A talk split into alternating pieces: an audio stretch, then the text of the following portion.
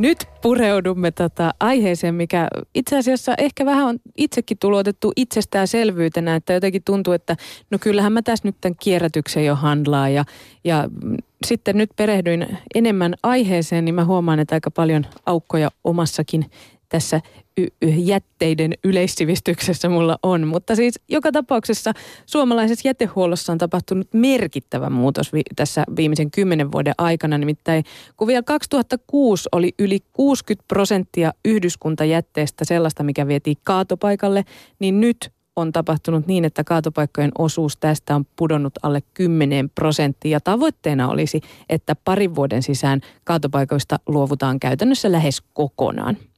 Tervetuloa puheen päivään jätelaitosyhdistyksen toimitusjohtaja Markku Salo. Kiitoksia, hyvää aamupäivää.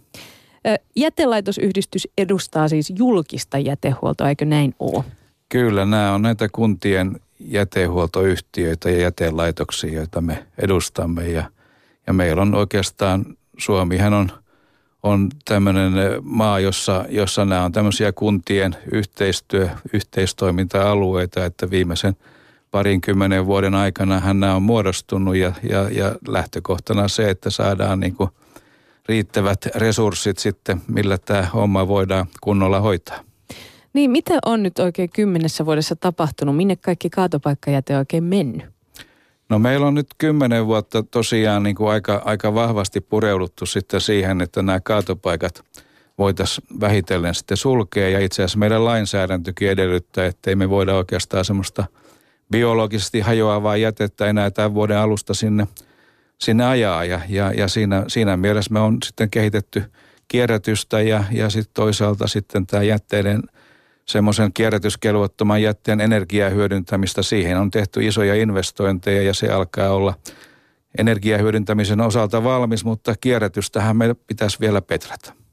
Aika paljon tässä, kun aiheeseen tutustuin, niin tuli vastaan erilaisia termejä, mitkä ehkä voisi vaatia tässä kohtaa vähän avaamista. Eli, eli ensinnäkin siis Suomessa yhdyskuntajätteestä vastaavat seuraavat tahot on kuntien jätelaitokset, jotka edustavat suurinta osaa eli 45 prosenttia, ja sitten yksityiset jätealan yritykset 35 prosentilla ja tuottajayhteisöt 20 prosentilla ovat siis tässä vastuussa tässä, tästä yhdyskuntajätteestä. Mutta mikä on yhdyskuntajäte? Mitä kaikkea se pitää sisällään?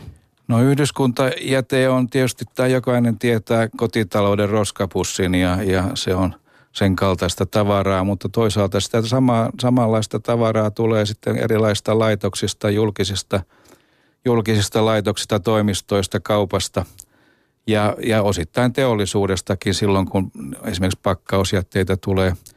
Tulee. Ja tuota, se on tietysti eroa siltä, että meillä on esimerkiksi rakennusjätteitä ja sitten semmoisia varsinaisia teollisuusjätteitä sitten, sitten tuotannosta, tuotannosta. Ja tietysti jos me puhutaan koko meidän jätehuollosta, niin yhdyskuntajätteen osuus on varsin pieni, mutta toisaalta se on semmoinen hyvin, hyvin säädelty alue. No entä nämä tuottajayhteisöt ja tuottajavastuu?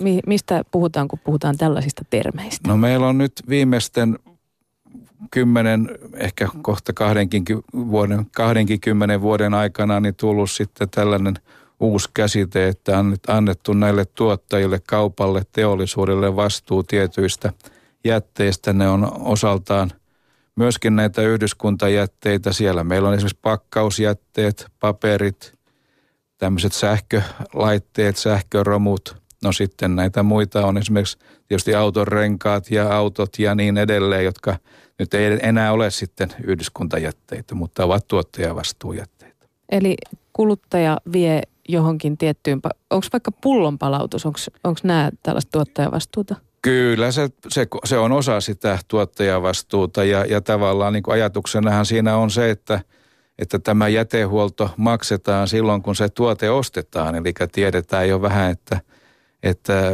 ajatushan oli silloin, kun tätä perustettiin, että sitten kehitetään parempia pakkauksia, helpommin kierrätettäviä pakkauksia, koska tuottajat joutuvat maksamaan sen jätehuollon myöskin siltä osin. Tota, no entä sitten kiinnostaa tosiaan, kun tässä on ollut on ollut Lätkän MM-kisat ja muuta ja me tykätään suomalaiset verrata itseämme monissa asioissa ö, muihin maihin, niin mitenkä suomalaiset pärjää tässä jätteen käsittelyssä suhteessa esimerkiksi EU, EU-maihin? No me aika usein pistetään EU-maita niin kuin jonoon sen mukaan, että kuinka, kuinka paljon jätteitä hyödynnetään, siis että kuinka vähän menee kaatopaikalle. Ja me ollaan nyt EU-maista sijalla, viimeiset tilastot tuli vuodelta 2014 ja me ollaan siellä, siellä ö, kahdeksan siinä vuonna 2014. Ja jos me nyt sitten arvioidaan, että me ollaan jo alle 10 prosentin, niin me taidetaan sitten päästä jo yksi sija ylöspäin siinä. että tietysti meitä – parempia maita tässä, tässä EU-vertailussa on, on, on muut Pohjoismaat, Saksa, Hollanti, sanotaan Pohjoinen Eurooppahan tässä on kunnostautunut ja, ja, ja, ja tietysti me katsotaan, että me kuulutaan siihen samaan viiteryhmään, että, että mieluummin siihen kuin taas noiden Etelä-Euroopan maihin. Miten muuten näissä jätteenkäsittelyn kärkimaissa, niin onko niissä samalla tavalla jakautunut tämä, niin kuin nämä tahot, jotka vastaan tästä jätteestä, vai onko siellä julkisen, julkisen palvelun piirissä vai miten? No siellä sanotaan, että useimmissa muissa maissa niin tuo julkisen toimijan kaupunkien, kuntien osuus on vähän suurempi, mutta myöskin siellä tämä tuottajavastuu-asiahan on ihan, tulee EUn näistä lainsäädännöstä ja tietysti sitä sama, samat, siltä, siltä osin on samaa ja tietysti me ollaan aina välillä vähän mietitty, että, että onko tämä nyt sitten viisasta jakaa tätä, tätä jätehuoltoa. Me puhutaan kuitenkin tällaista peruspalveluista, näistä infrapalveluista, johon pitää investoida tämmöisiä laitoksia ja – ja meidän tietysti kokemuksen mukaan niin, niin tämmöinen julkinen toimija on se, joka aika hyvin pystyy investoimaan tai yhdessähän ne tehdään, tehdään teollisuuden ja, ja, ja, ja muiden yksityisten toimijoiden kanssa, mutta kun järjestämisvastuu on jollain, niin tietysti silloin se on helpompi myöskin siihen panna rahaa kiinni. Niin joo, miten, miten muuten tulee nyt mieleen niin kuin noi, tuolla Italiassa, oliko se Napolissa, kun oli niitä valtavia roskaröykkiöitä ja jossain muuallakin, oliko Beirutissa vai missä se oli, niin mitenkä, onko niissä tota, sitten julkista vai yksityistä jätehuoltoa? Mikä siellä on taustalla, että no, tuli? No tämä Napolihan on aina, aina ollut esillä ja tuota, tietysti siellä, siellä on tehty monia virheitä, virheitä tavallaan siinä, kun on lähdetty tätä käsittelyä menetelmiä ja muita miettimään, että tietysti Napoli on miljoona kaupunki ja, ja siellä on paljon jätettä ja siellä oli paljon kaatopaikkoja ja tietysti siellä on ollut erinäisiä muitakin toimijoita ja tuota, ja, ja, mutta siellä ehkä tehtiin hiukan vääriä valintoja sitten ainakin niiden raporttien mukaan, mitä mä oon saanut, että, että se, se heidän jätteenkäsittelyn menetelmänsä ei sitten ihan pelannut sillä tavalla kuin kuin odotettiin. Että, että siinä mielessä tietysti me ollaan Suomessa lähetty aika, aika varmalla, sanotaan nyt pohjoismaisen mallin. Se on mulla ollut tässä niin kuin, kun itse olen aina esitellyt näitä, niin, niin, niin pohjoismaisen mallin mukaisella systeemillä tähän, tähän eh, näitä kehittämään ja, ja, ja, ja mielestämme me ollaan aika hyvin onnistuttu ne toimii ne laitokset, mitä me on tehty. Hei, mennään kohti kiertotaloutta. Nimittäin nykyinen tämä valtakunnallinen jätesuunnitelma kohti kierrätysyhteiskuntaa nimellä kulkeva, niin on voimassa vuoden 2016 eli tämän vuoden loppuun. Ja uuden suunnitelman päivitystyö on käynnistynyt jo viime vuonna. Näissä siis suunnitelmissa nimenomaan huomioidaan nämä EU-velvoitteet, mutta myös kansalliset velvoitteet. Jätelaitosyhdistyksen toimitusjohtaja Markku Salo on meillä täällä vieraana ja nyt mua kiinnostaa tietää se, että kun tässä on nyt päästy siihen tilanteeseen, että kaatopaikat ovat jo lähes historiaa, niin mitä tavoitteita tässä uudessa valtakunnallisessa jätesuunnitelmassa on? Mitä me voidaan vielä parantaa? No kyllä, kyllähän meillä on vielä paljon parannettavaa tässä kierrätyksessä ja – ja tuota, me ollaan tietysti kuntapuolella me ollaan aika, aikamoinen investointien määrä on ollut sekin, että meillähän meidän vastuulla on pitkälti toi biojätteen käsittely ja, ja me ollaan tuplattu sen kapasiteetti tässä, tässä alle kymmenessä vuodessa. Eli meillä on, meillä on aika hyvä, hyvä tuota, mahdollisuus sitten biojätteitä käsitellä ja itse asiassa nekin Aikaisemmin puhuttiin vain kompostoinnista, nyt meillä on se, että me voidaan, voidaan niistä tehdä myöskin biokaasua, jota sitten autoihinkin voi tankata. Että kyllä tämä on niin kuin, tässä, tässä mennään niin kuin monella sektorilla sitten eteenpäin ja, ja jos me mietitään tätä ilmastokysymystä, että me, meidän pitäisi päästä entistä enemmän tämmöisiin uusiutuviin polttoaineita. Tämä on yksi pieni osa sitä, sitä ei sillä koko maailmaa pelastetaan, mutta, mutta tuota, ainakin osaltaan. Ja jos tästä ilmastonmuutoksesta vielä, niin tuota täytyy muistaa, että kun tämä kaatopaikka biohajoava jäte sieltä saadaan pois, niin, niin jo nyt tilastojen mukaan niin tämä jätehuolto on ollut se suurin, suurin tämmöinen edistyjä näissä, näissä ilmastokasvihuonekaasujen vähentämisessä, että, että todellakin silloin kun se, se jäte siellä muhii siinä kaatopaikan rakenteissa ja aiheuttaa metaania, niin se on niin kuin valtava kasvihuonekaasupotentiaali verrattuna siihen, että se hyödynnettäisiin esimerkiksi energiana sitten suoraan hiilidioksidiksi eikä metaaniksi. Niin mä luin, nyt oli tullut tuo Turusta tuli uutinen, että on tällainen salolainen eh, joku Ekomation niminen firma, joka täällä Turussa aikoo nyt kesällä pilotoida tällaisen laitteen, missä viemärijätteet hyödynnetään entistäkin paremmin. Ja tässä tämä oli Ylen juttu, missä sitten sanottiin tämä henkilö, joka täältä firmasta oli tässä haastattelussa, niin sanoi, että, että ongelma on ollut se, että tämä kierrätys syö aika paljon energiaa, melkein enemmän kuin mitä se sitten lopulta tuottaa. Mm-hmm. Niin onko tämä nyt just tuli mieleen tuossa, kun tehdään biokaasua ja muuta tällaista, niin miten, niin kuin, millaista, onko nämä uudistamis, jätteen uudistaminen ja kierrätys, niin onko se kauhean energiaa tuhlaavaa? No kyllä tietysti meillä on haasteita siinä, että miten me esimerkiksi näitä materiaaleja sitten saadaan tuonne tonne kierrätykseen, että, että silloin kun, kun jos määrät on pieniä ja niitä iso, isoilla autoilla haetaan, niin tietysti silloin tulee aina mieleen, että, että käytetäänkö me enemmän siihen – siihen sitten näitä resursseja kuin mitä saadaan talteen.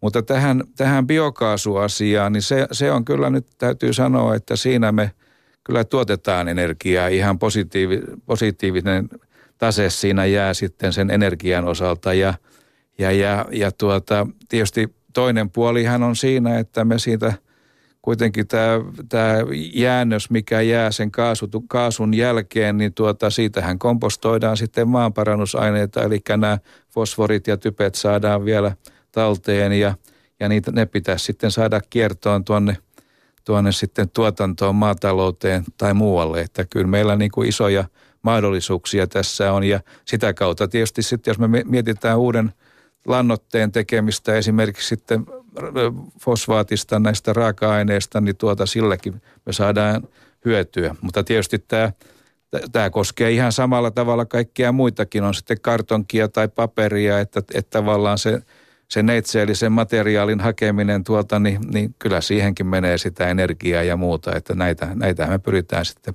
säästämään. Mutta siis joo, niin kiertotalous, jos jollekin on vielä epäselvää, se tarkoituksena on siis säilyttää nämä raaka-aineet ja materiaalit mahdollisimman pitkään talouden käytössä tämän tehokkaan kierron avulla, jotta materiaalit säilyisi vaan sitten hyvänä mahdollisimman pitkään.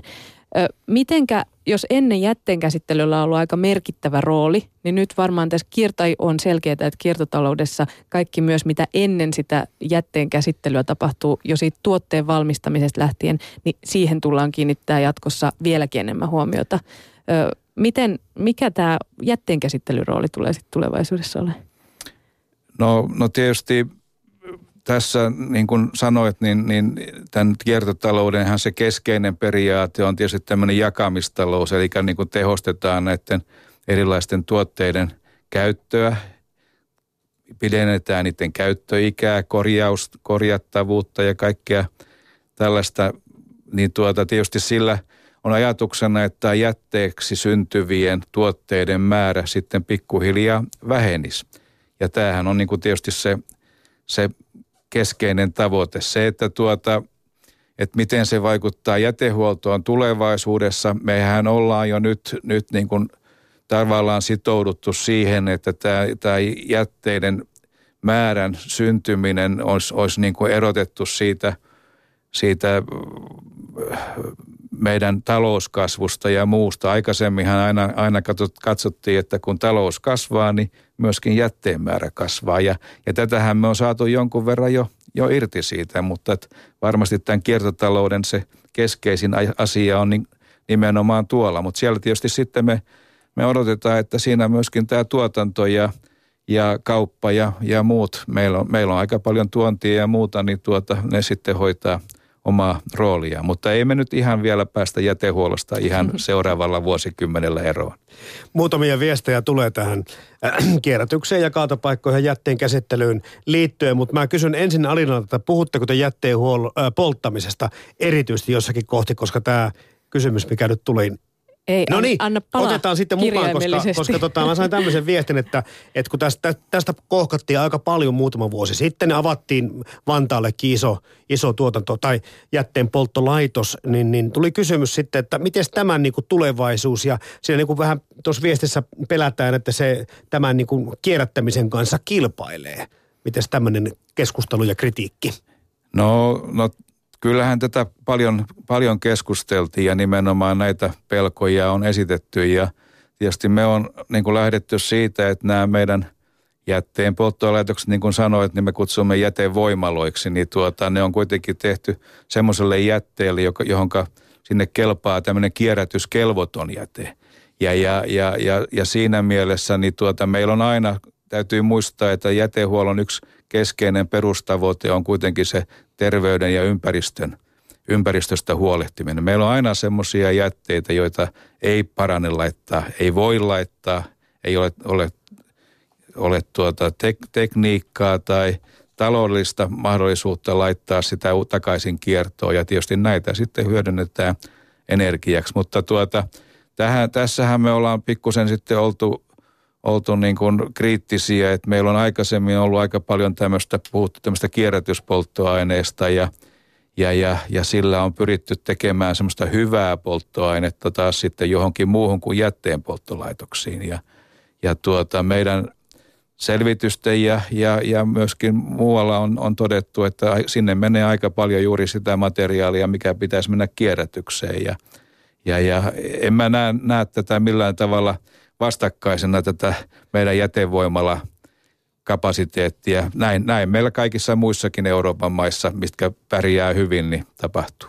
Jos se kiertotalous meillä pahasti tehostuu, niin tietenkin tämmöiset jätteenpolttolaitokset ovat pitkäaikaisia investointeja, joka tarkoittaa, että, että sinne pitää kyllä sitä poltettavaa saada.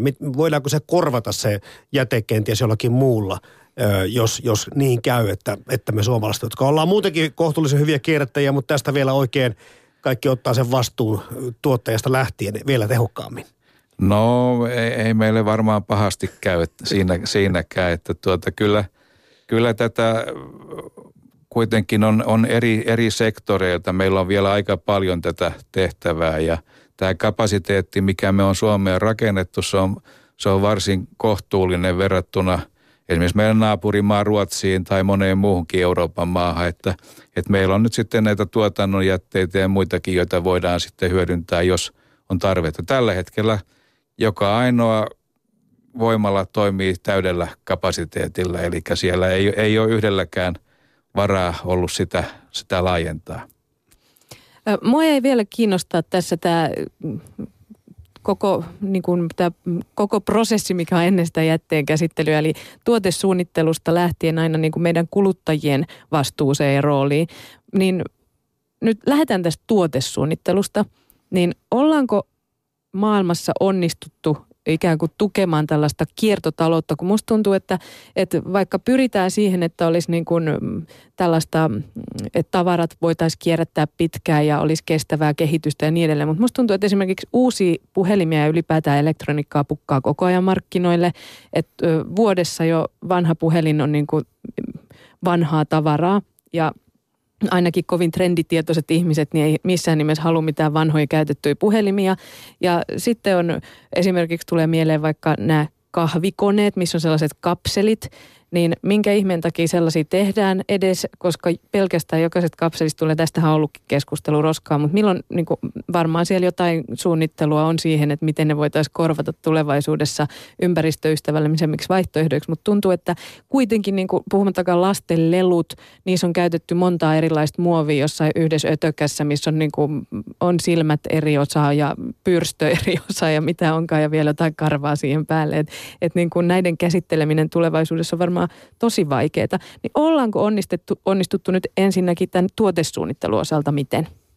No mä en ole ehkä ihan oikea vastaamaan kaikkien tuotesuunnittelukysymyksiin, mutta tietysti tämmöisiin kulutuskysymyksiin, niin, niin tämä jakamistalous, joka nyt on se tosiaan se kiertotalous paketissakin se keskeinen asia, niin kyllähän meillä nyt on, on niin kuin pikkuhiljaa ollaan menossa siellä. Meillä on tämmöisiä auto, äh, näitä, näitä jakamissysteemiä, missä, missä saa auton käyttöön, kun, kun liittyy systeemiin. Samoin nyt Helsingin keskustaan tuli polkupyöriä, jota ei tarvitse keskustassa edes omistaa omaa polkupyörää, että tuota, meillähän useimmilla muilla niin tuota, meillä roikkuu, roikkuu jossain liiterissä kolme neljä pyörää, jota käytetään ehkä kerran kesässä, että, että siinä mielessä tietysti – kyllä, kyllä näitä koko ajan mietitään. Ja mä luulen, että, että meillä on, meillä on tämä muuttumassa tämä ajatusmalli tässäkin, mutta tuota, ihminen on, on vähän, ei ole ihan täydellinen näissä kaikissa asioissa. Toinen on tietysti sitten, että meillä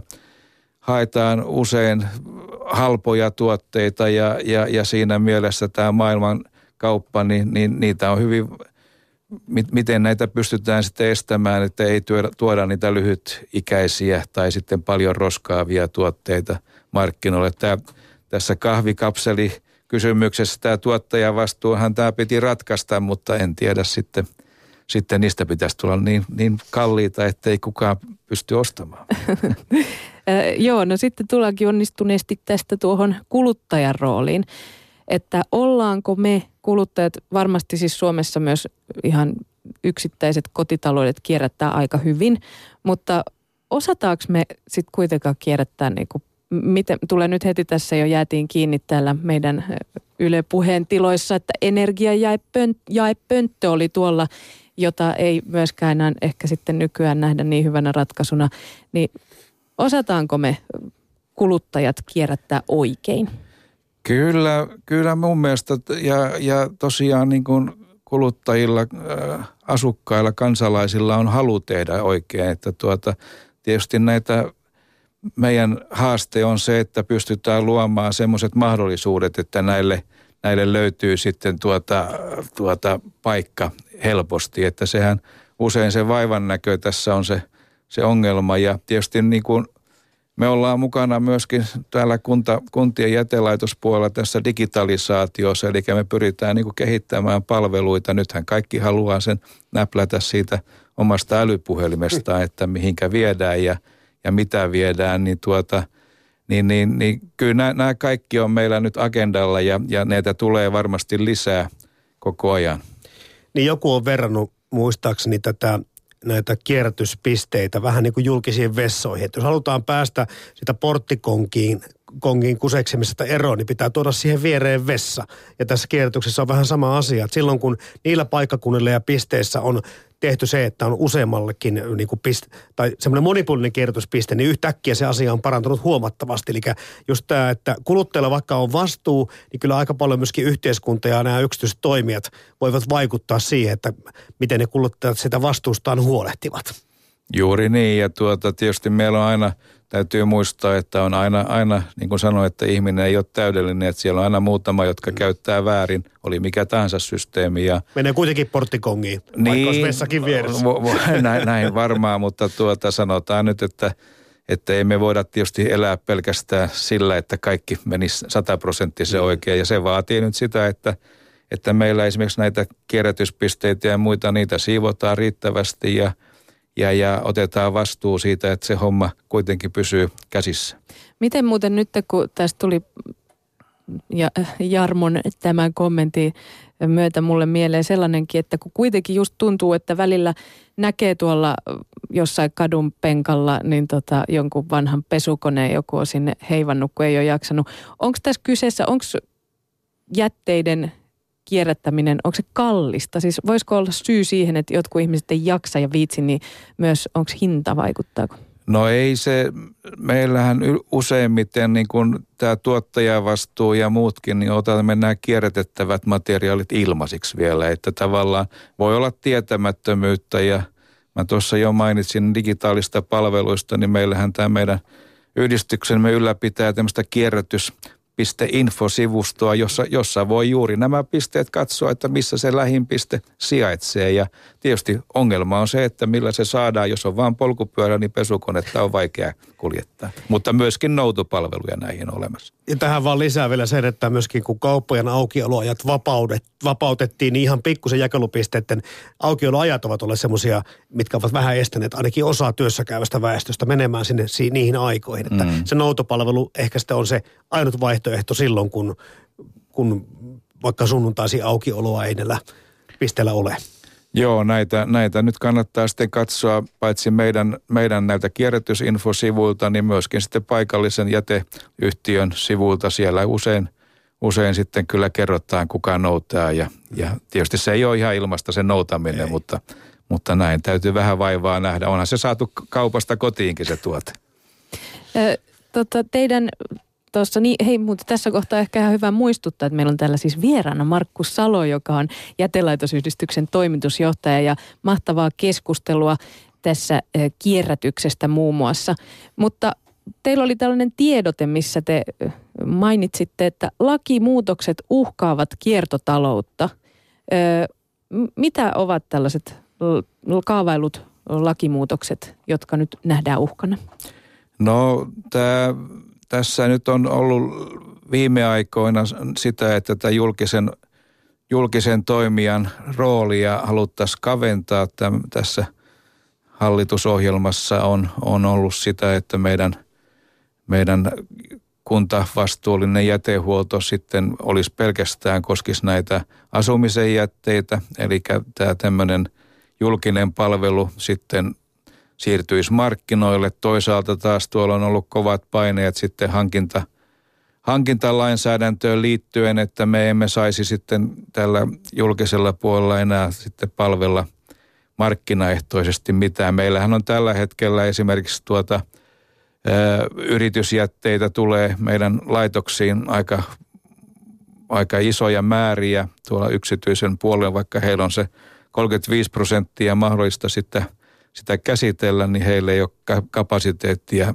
läheskään kaikelle. Eli se on tullut pienet PK-yritykset, paikalliset jätteenkuljetusyritykset ja, ja maatalous, rakennusyritykset ja niin edelleen. Ne on käyttänyt näitä meidän, meidän palveluita markkinaehtoisesti ja, ja tavallaan tätä nyt haluttaisiin sitten ra, ra, rajoittaa ja, ja me olemme siitä tietysti vähän huolissamme, enkä ihan vähänkään, vaan – vaan nimenomaan, että miten tämä nyt jatkossa menee. Se on toisaalta sitten, sitten näiden palveluiden saaminen yrityksille tarkoittaa todennäköisesti, että niiden kustannukset nousee. Samalla tietysti meillä on olemassa valmista infraa, kapasiteettia, niin tuota sen käyttö sitten tarko- käyttöön vähentäminen, tarko- vähentyminen tarkoittaa sitä, että myöskin kuntalaisten jätemaksut nousee, jos näin pääsee tapahtumaan. Otanko onko, tässä, että on, onko tällä, siellä kommentteja? On, on tullut. Ja oikeastaan nämä liittyy siihen, mistä lähdettiin liikkeelle, eli me puffattiin vahvasti sitä kaatopaikkojen kuolemaa. Ja siihen nyt on tullut muutamakin kysymys, täsmentävä kysymys, niin otanko tässä välissä vai? Otetaan tässä Otetaan, välissä. okei. Okay. Eli tota, täällä kysy, ensimmäinen kysymys oli se, tai kommentti se, että eihän ne kuole, vaan ne vain suljetaan. Mutta sitten joku kysyy, että, että miten sitten tämä suljetun kaatopaikan niin kutsuttu elämä jatkuu. Eli mitä tapahtuu ja miten pitkään sitten sillä alueella, missä on kaatopaikka ollut ja se on suljettu. No kyllä, joo, tuossa ihan kysyjä ihan oikeassa, että tuota, tämä kaatopaikkahan elää kyllä kymmeniä vuosia, jos ei satoja vuosiakin siellä, että kyllä se tietysti, tietysti silloin kun se suljetaan, niin sitä joudutaan tarkkailemaan ja mahdollisesti tekemään sitten toimenpiteitä esimerkiksi näiden vesien osalta, että ne ei sitten karkaa sieltä. Ja onhan me puhuttu jo siitäkin, että, että näitä kaatopaikkoja ruvettaisiin sitten niin sanotusti louhimaan. Eli sinnehän on vuosikymmenten kuluessa niin pantu paljon materiaalia ennen kuin tämä kierrätys oli keksitty, niin tuota, jotka ehkä sitten jossain vaiheessa niiden arvo on niin suuri, että ne kannattaa sieltä kaivaa esille. Eli esimerkiksi metalleja ja, ja muita tällaisia, mutta tuota, ei olla ihan vielä siinä vaiheessa. Eli lä, lähinnä nyt sitten varmistetaan, että ne, ne pysyy siinä, siinä niin sanotusti ympäristön kannalta mahdollisimman hyvässä, hyvässä mallissa, ettei tule niitä ulos näitä näitä päästöjä. Tähän liittyen sitten kaksi jatkokysymystä, eli, eli mitenkä pitkässä aikaa ja mitä myrkkyjä sen maaperään mahtaa jäädä, miten luonto ja elämät sen kestävät ja toinen kysyy taas sitten, että miten maata voidaan ton jälkeen hyödyntää, koska hän muistaa lukeneensa, että siitä ei kyllä rakennusmaaksi ole pitkästä, pitkässä aikaa, vaikka, vaikka sijaitsisi semmoisella hyvällä paikallakin. No joo, kyllä ihan totta se on, että silloin, jos me puhutaan muutaman kymmenen vuoden takaisista – takaista kaatopaikoista, niin silloin ei välttämättä nuo pohjarakenteet ollut vielä sellaisia. Ne oli enemmän suon, suon reunaan kipattiin ja no suo on yleensä aika vettä pitävällä maalla, mutta tuota kuitenkin ne ei ollut sitä luokkaa kuin nykyisin nämä tai viimeiset kymmenkunta vuotta tämä, tämä laki on edellyttänyt.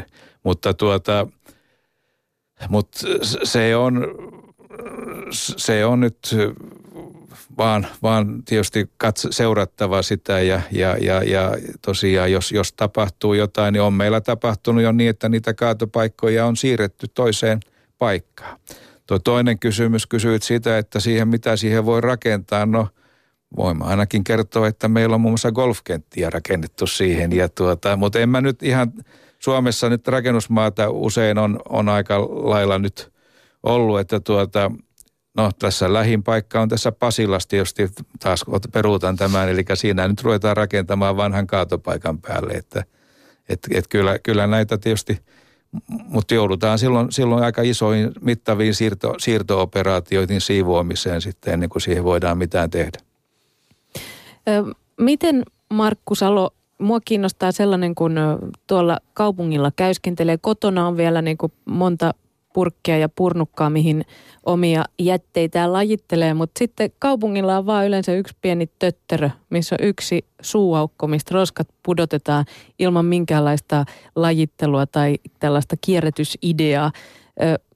Helsingissä metrossa mun mielestä on jonkinlaisia lajittelu tällaisia roskiksi, mutta miten aikooko kunnat ja kaupungit lähteä mukaan tähän kierrätysideaan?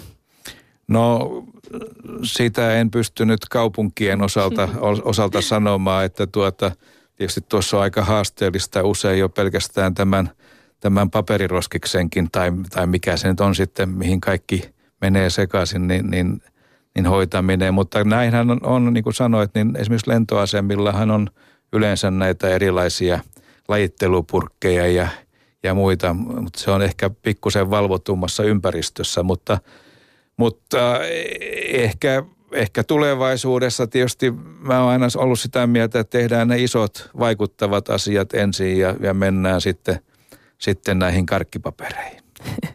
Hyvä, hyvin sanottu. Ö, onko hei tälle nyt vielä kun on, puhutaan jätteistä, niin onko meillä suomalaisilla jotakin sellaista, kun käsitellään kotona jätteitä, mikä on sellainen yleinen virhe, mikä tehdään ilman, että me ehkä tiedostamme, että me teemme jotain väärin. Et luullaan tekevämme oikein esimerkiksi tänään mulle toi energiajae purkin käyttö tässä avasi silmät, että se, sitä ei kuuluisikaan käyttää siinä merkityksessä, mitä se tuolla meillä on. Mutta tota, onko jotain muita tällaisia yleisiä virheitä, mitä tekee, teen tietämättäni väärin?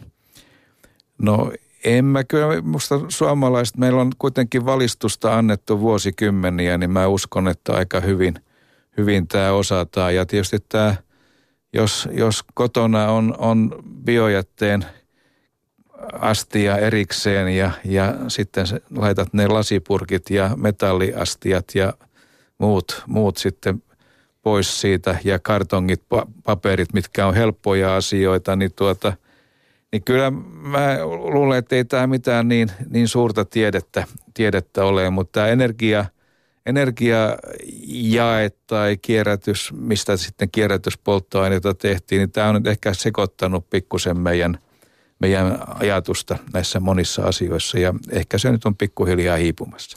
Tähän itsekierrättämiseen on pakko ottaa mukaan se, että yhä useampaan ainakin uudisrakennukseen takka tehdään. Ja tunnustan kyllä, että sitten kun tulee sitä lämmiteltyä, niin kyllä siinä tulee poltettua kaikenlaista paperi, paperia ja kartonkia. Onko sitä mitään semmoista yleistä pätevää ohjetta sitten, että mitä siihen takkaan tai tulipesään voi laittaa, koska maaseudulla myöskin perinne elää, elää erittäin vahvana. Melkein kaikki tämmöinen poltettava on monin paikoin itse poltettu. Joo, ei, älkää hyvät ihmiset polttako niitä itse. Siin, niissä on kuitenkin tuota, no sanomalehtipaperin, niin, niin, tai, tai näissä meidän, meidän jätehuolto-ohjeissa, niin sanotussa määräyksissä sanotaan, että saa käyttää sytyttämiseen tämmöistä, toki, toki sellaiseen käyttöön, mutta, mutta sitten voi sanoa, että, että jos sinne esimerkiksi muovia poltetaan, niin kyllä siinä on sitten jo hormit ja muut vaarassa ja, ja, ja tämmöinen poltto muussa kuin tämmöisessä jätevoimalassa, niin tuota – kun me aina sitten pelätään hirveästi näitä myrkkyjä, kaikenlaisia dioksiineja, furaaneja, mitä kaikkia kauhu, kauhistuttavia nimiä onkaan, niin tuota, näistä niitä juuri syntyy sitten, jos me tuolla olen itsekin nähnyt, että jossain saaristossa tai maaseudulla, niin siellä on sellainen tynnyri, johon sitten tavarat kerätään kyllä. ja poltetaan ja käry on kyllä kamala ja voin, voin vakuuttaa, että sieltä kyllä kaikki, kaikki ympäristömyrkyt on sitten kyllä siinä ympäristössä, että että ei, ei, en, en suosittele, että osta takkaa vaikka koivuhalkoja. Totta, eli maitotölkit ja pahvit sitten pahvipaavo ja maitotölkit sitten sinne kartokikierrätykseen. Niitäkin löytyy nykyään melkein joka pisteestä. Ehdottomasti juuri näin. Niissä on, niissä on kuitenkin esimerkiksi just maito, maitopurkeissa ja muissa, niissä on tämmöisiä vaha-aineita ja muita, jotka, jotka sitten ei välttämättä aina ihan täydellistä se palaminen ole tässä tämmöisessä takassa. Mm. Tähän loppuun vielä. Ensinnäkin mm, on ollut aika mielenkiintoinen keskustelu tästä, koska tämä jätteen lajittelu ja muu ja kiertotalous ja tämä jakamistalous on tulevaisuutta. Siitä puheenpäivässäkin on paljon keskusteltu. Mutta sitten tälle eläinten ystävänä, niin sekä rottien että lentävien rottien eli lokkienkin ystävänä, niin mä haluan kysyä, että mitä tapahtuu rotille ja lokeille, jos kaatopaikat tästä nyt katoavat? No niin, se on ihan, ihan hyvä kysymys. Ja kyllä mä olen nyt ymmärtänyt, että tuota silloin kun, silloin kun kaatopaikalle lopetetaan tietysti tämä tämmöisen syötävän jätteen, orgaanisen jätteen vienti, niin kyllähän se rotta ja lokki siellä nälkää näkee. Ja tuota, kyllä mä tuossa joskus, joskus keskusteltiin näiden kaatopaikkojen lokeista, nehän on myöskin näiden luonnonystävien lintuihmisten niin kuin – usein tarkkailu on, on, on ollut siellä ja siellä itse asiassa siellä on kulma hyvinkin harvinaisia lajeja. Että tietysti valitamme nyt sitä, että jos ne joutuvat muuttamaan sitten johonkin kauemmaksi, mutta, mutta ehkä nyt emme, emme sen takia jatkaa niiden ruokkimista kuitenkaan näillä paikoilla. Hyvä. Kiitos erittäin paljon haastattelusta jätelaitosyhdistyksen toimitusjohtaja Markku Salo. Kiitos.